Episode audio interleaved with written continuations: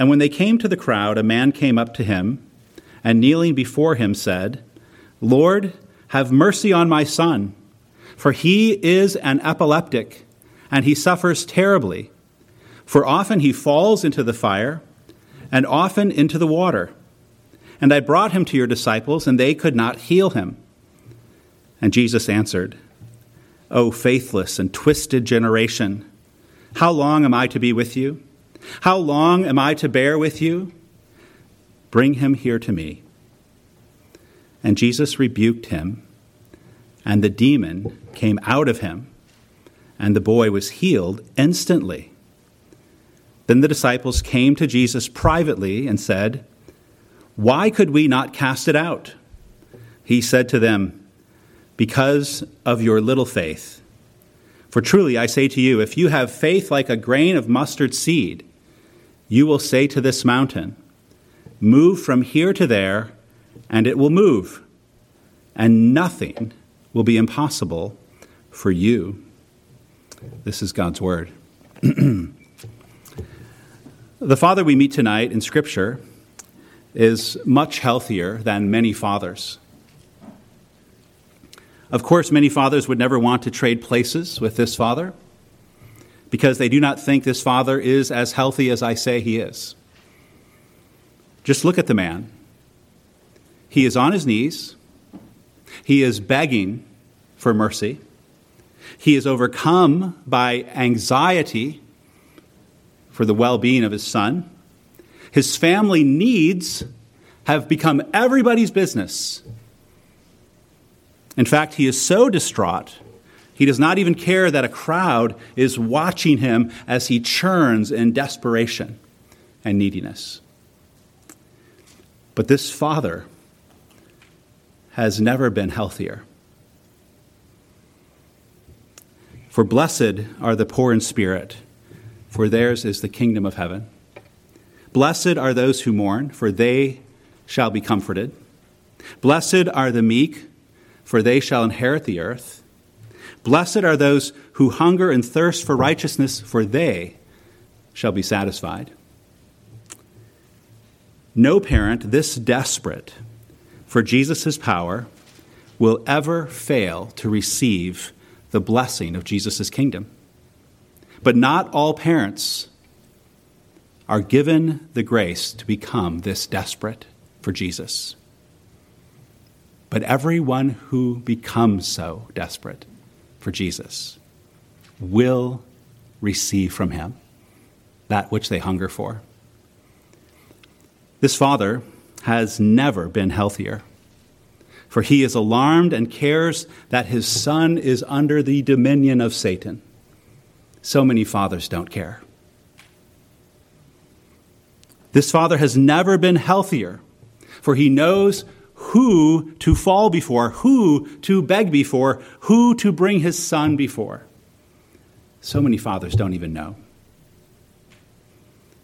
This father certainly seems to be a man who has been touched by the ministry of Elijah, which we heard about last time we were together.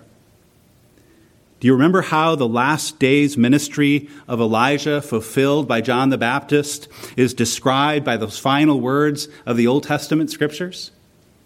Malachi 4 6. And he will turn the hearts of fathers to their children, and the hearts of children to their fathers, lest I come and strike the land with a decree of utter destruction. Hearts of fathers to their children, hearts of children to their fathers. What a, what a wonderful world Jesus has come to make. He makes a father yearn for his son when the son is in the worst possible condition. And the son, after he is healed and the demon cast out, surely the son now yearns for his father who brought him to Jesus and begged Jesus to do what only Jesus could do for him. What a new bond, heart to heart, is created through the power and love of Jesus Christ in homes. If we could follow this father and son home, watching them go, arms over each other's shoulders, we would see more and hear more of their mutual rejoicing in Jesus for all he has done for them. Beloved, this kind of celebration will be, will be so much of what heaven is about for those first 1,000 years. It's going to be loud. now, if we look a little more closely at this Father, we see three important things about him. We'll see these first, and then we'll get to our, our Lord's most striking and severe rebuke. So, three important things about the Father. First, he is not cold and calloused about the danger his son is in. He is alarmed. This is the mark of a godly parent. They are alarmed at the condition of their child, the godly parent. This child is having seizures. The English translation uses the word epileptic. It could have translated it severe fits. The King James uses the word lunatic. It's a debated translation question. But whatever it is, we know it's a demon. The demon who possesses him often tries to hurt him even kill him, throwing him into the fire, trying to drown him by throwing him into bodies of water, rivers, lakes, something. The Son has suffered this way, Mark 9 21 tells us, since childhood. But the Father has not given up on him. The Father has not moved to Vegas and taken up with a new wife. The father has stayed with his deeply troubled, harassed son.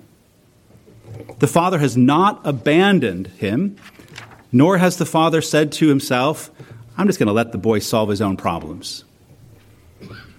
A boy under Satan's power, a girl under Satan's power, would never on their own seek God's power.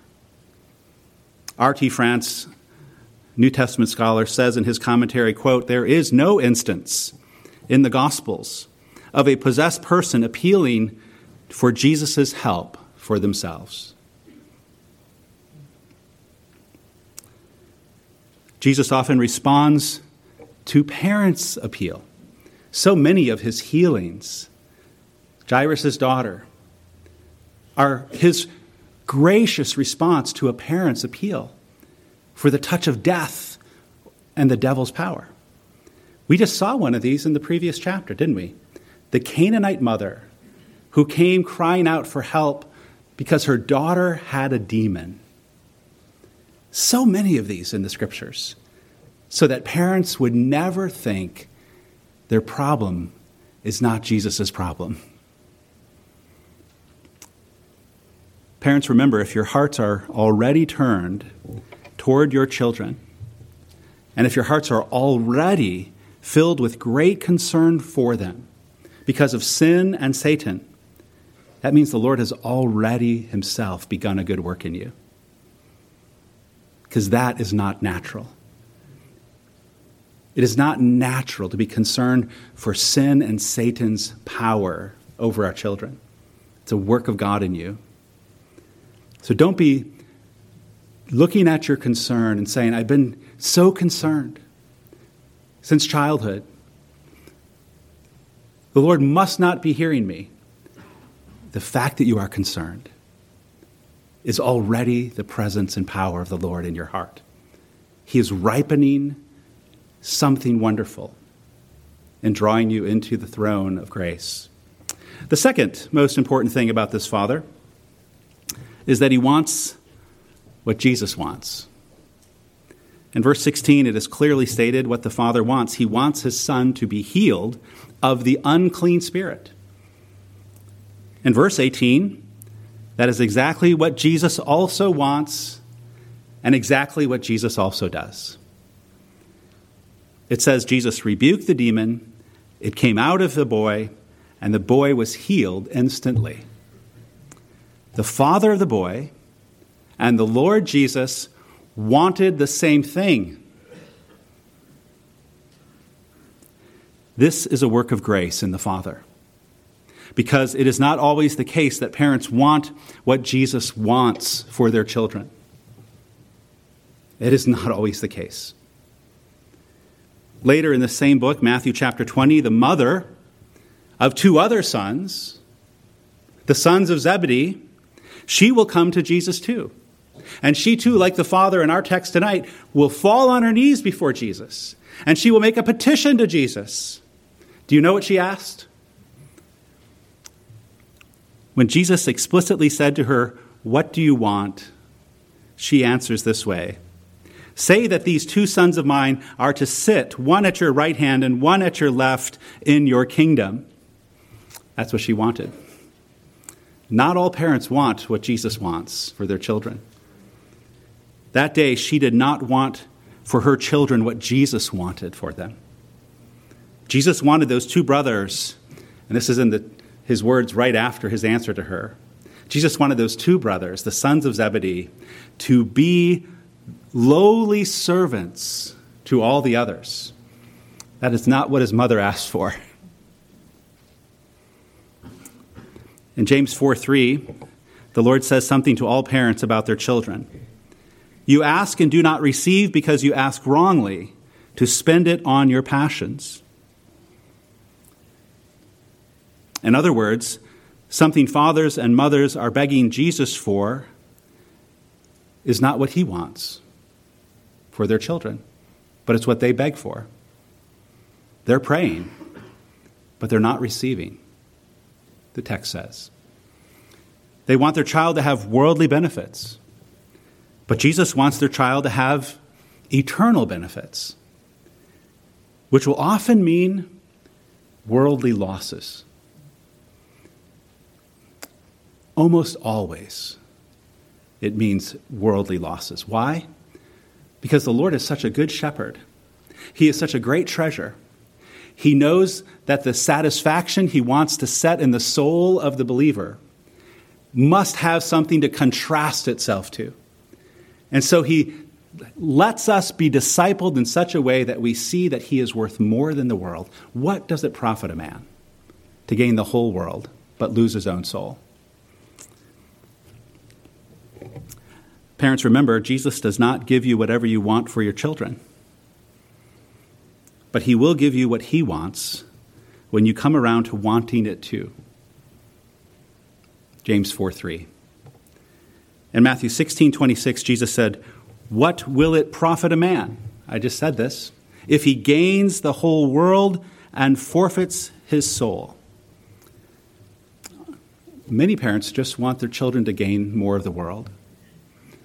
And they might think they're being modest when they say, I don't want them to gain the whole world. Beloved, to want what Jesus wants is for your child to keep their soul. The third important thing about this father is he goes to the true source of all power, Jesus himself. Notice verse 14 and 15. This man has been waiting for Jesus to come down from the Mount of Transfiguration, to come down with Peter and James and John. But he does not ask any of these three newly arrived disciples for their help. He's already tried the other nine, but he doesn't have anything to ask of the new three. He goes right to the Lord Jesus. He calls Jesus Lord, recognizing that Jesus is not one of the disciples, but that Jesus is a man with disciples. He is the Lord. The Father knows there is no deficiency at all in the power of Jesus Christ. This Father has listened well to the reports. It is Jesus who has been casting out demons all over the region of Galilee. The Father has listened and pursued information. It is Jesus who, by the Spirit of God, brings the kingdom of God into the present age as he himself said in his dispute with the Pharisees about whether his power is from Beelzebul or not. This Father knows the true source of all power. It is Jesus. He knows the heart of Jesus. It is a heart that can be begged successfully for mercy. Now, that, beloved, is quite a heart. But that is, the, that is a heart that first comes from heaven in our Savior Jesus Christ. His is a heart that can be begged to respond and protect and supply and deliver on the grounds of mercy, not merit. That is not a common heart among men. It is the heart of Jesus Christ. The Father knows the true source of all power. Parents, remember the source of all power that you need for your children. The source of all power against all errors, against all evil spirits, against all doctrines of demons, against all that could possibly bind your children to evil. The source of all power is Jesus Christ. It is only Jesus Christ, who is far above all rule and authority, and power and dominion, and above every name that is named, not only in this age, but also in the one to come. The power you need for your child is not in a book. The power you need for your child is not in a conference. The power you need for your child is not in their education. All these things are good. All these things are right. All these things are helpful. Do not disregard them. But do not let them silence your needy voice before the throne where Jesus Christ is seated at the right hand of God with all power. Do not think, well, I got the books, I got the conferences, I got the right schools, and you kind of lull yourself into a prayerlessness because you think the power is like a horcrux hidden in these creaturely things.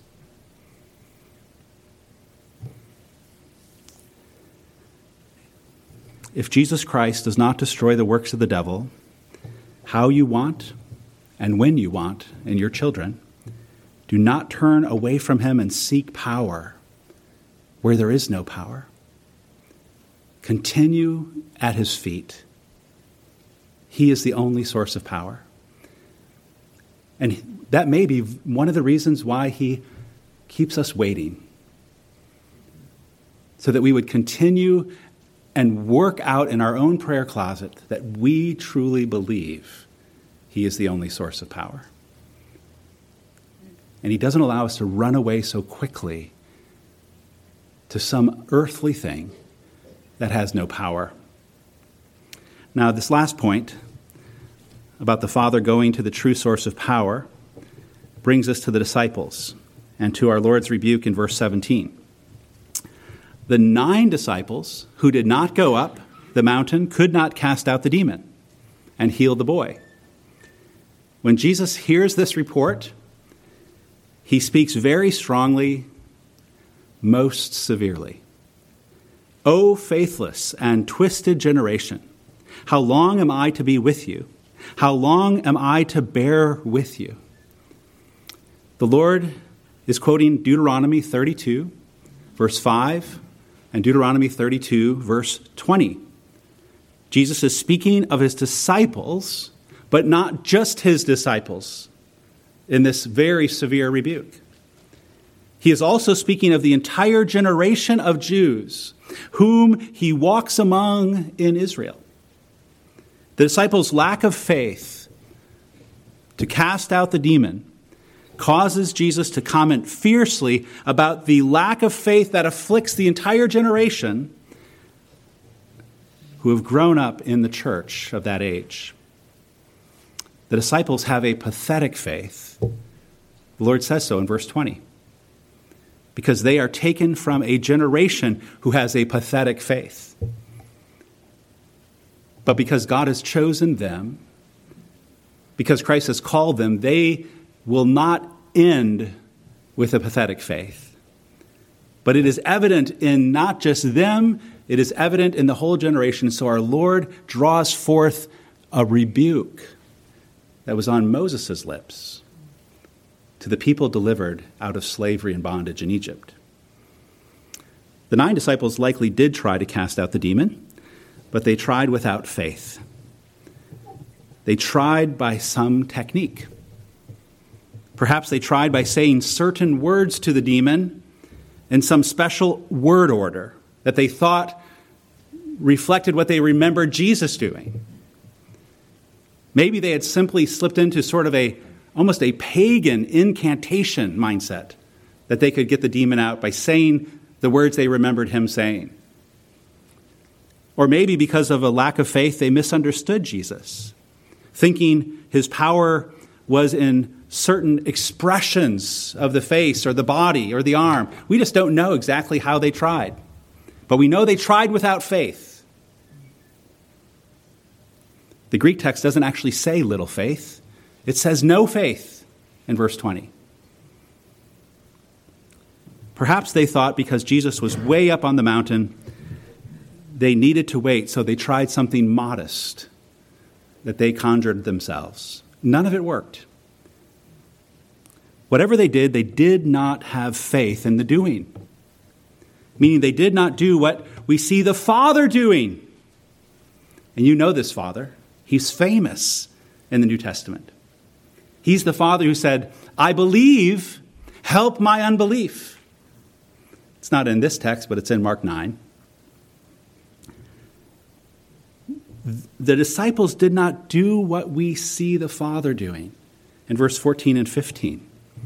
They did not cry out to Jesus for him to do by his power what needed to be done if he was pleased to do it. They did not yield themselves to the power of Jesus Christ. But let us take up that stern, severe rebuke of verse 17. O faithless and twisted generation, how long am I to be with you? How long am I to bear with you?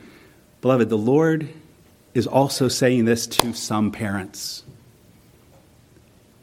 Because there are some parents in the Church of Jesus Christ who really only want Jesus to use his power to advance their children in the world, to advance their children in the world of sports, to advance their children in, in some worldly affair, and not require their children to lose something of the world to gain eternal life.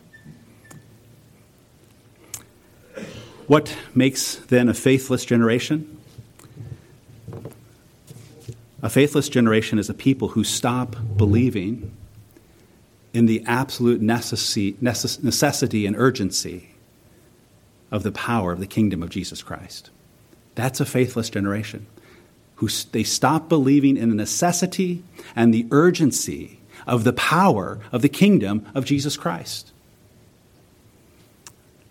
To stop believing in the power of the kingdom is to believe something else. It is to believe that everything we want and need in this life we can provide for ourselves, which in turn means that what we really want are just the things that are in the reach of our human powers, instead of the things that can only come from heavenly power. And the tell on this is our prayer life. To stop believing in the power of the kingdom means we have stopped praying in secret. We have stopped praying when nobody's looking because everything we need and want, we see that the world and America is providing us. That's a faithless people. To stop believing in the power of the kingdom means churches that gather and function do not pray for unbelievers to be converted by the power of the gospel anymore. Unbelief in kingdom power believes that the people out there are fine just the way they are. They don't need a bloody cross. They don't need a crucified Savior. They don't need repentance and faith. To stop believing in the power of the kingdom means a church that gathers and functions, but believes that the most important thing its children need can be provided by some fine parenting techniques instead of by the Holy Spirit. That's a faithless generation. But it's really good for Christian bookstores. To stop believing in the power of the kingdom means a church that stops believing men and women and boys and girls must be born again. Jesus said, Truly, truly, I say to you, unless one is born again, he cannot see the kingdom of God. John 3 3. To stop believing in the power of the kingdom means a church that gathers and functions, but does not preach the death of Jesus Christ as the central doctrine of that church's existence. It looks like a church, but it does not lift high the cross. It has a lot of creativity, a lot of enthusiasm, but it does not look to the power and wisdom of the cross. It's the Church of Corinth. And to stop believing in the power of the kingdom means a church that stops believing that believers can change and must change. This little list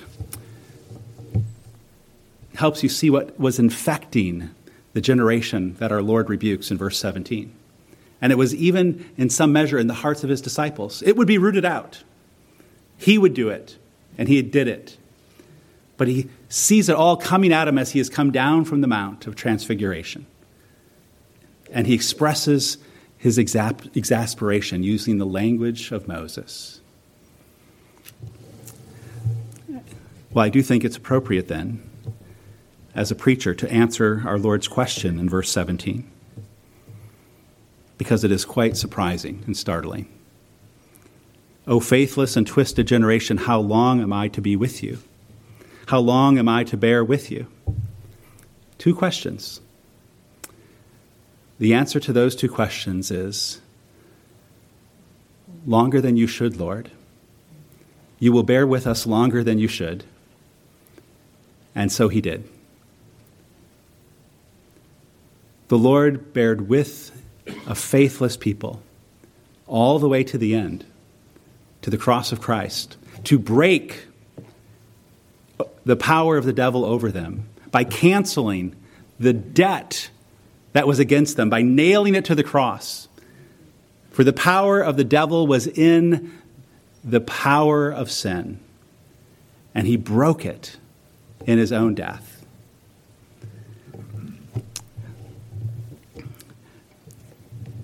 In verse 20, our Lord uses a little aphorism that really is the heart of the gospel. Let me read it again. Why could we not cast it out? He said to them, Because of your little faith.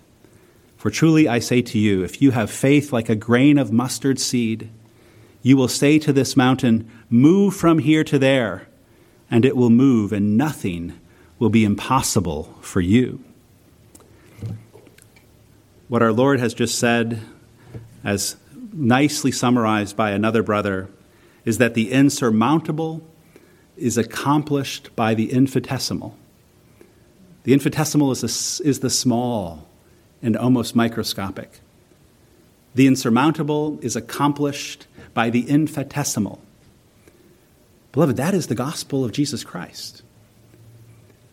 This small thing on the world stage, a man being crucified naked by the Roman powers. What a small little stupid thing that is on the world stage. Those Romans, they did not run up to their, their office and write it down and hand it to all their couriers and say, Get the word out, we just crucified a Jew. No, they didn't, because they did it all the time. It was an infinitesimal piece of news in the world but it has moved mountains. How so? It has taken an entire race of fallen dead men and brought them to life. It has brought dead men out of the grave. It has converted men who were condemned and cold towards God, and they became red hot and gave up their lives for Christ. These are the great mountains that have been moved. And so our Lord says, if you have faith like that, if you have that faith that is infinitesimal, obscure, not something that the world wants to put on camera or put in a glossy magazine, faith in the crucified one, Faith that Jesus is the power of God in the world. Faith that at the end of history, Jesus will be the judge of all men. Faith that his wounds are the wounds that have healed you. If you have that faith, you will be able to give to the world, even in words, not even in technology, not even with special equipment, in words, you will be able to give the world the power of God, even your children. For you will be able to tell them He who is the true source of all power, Jesus Christ. Amen.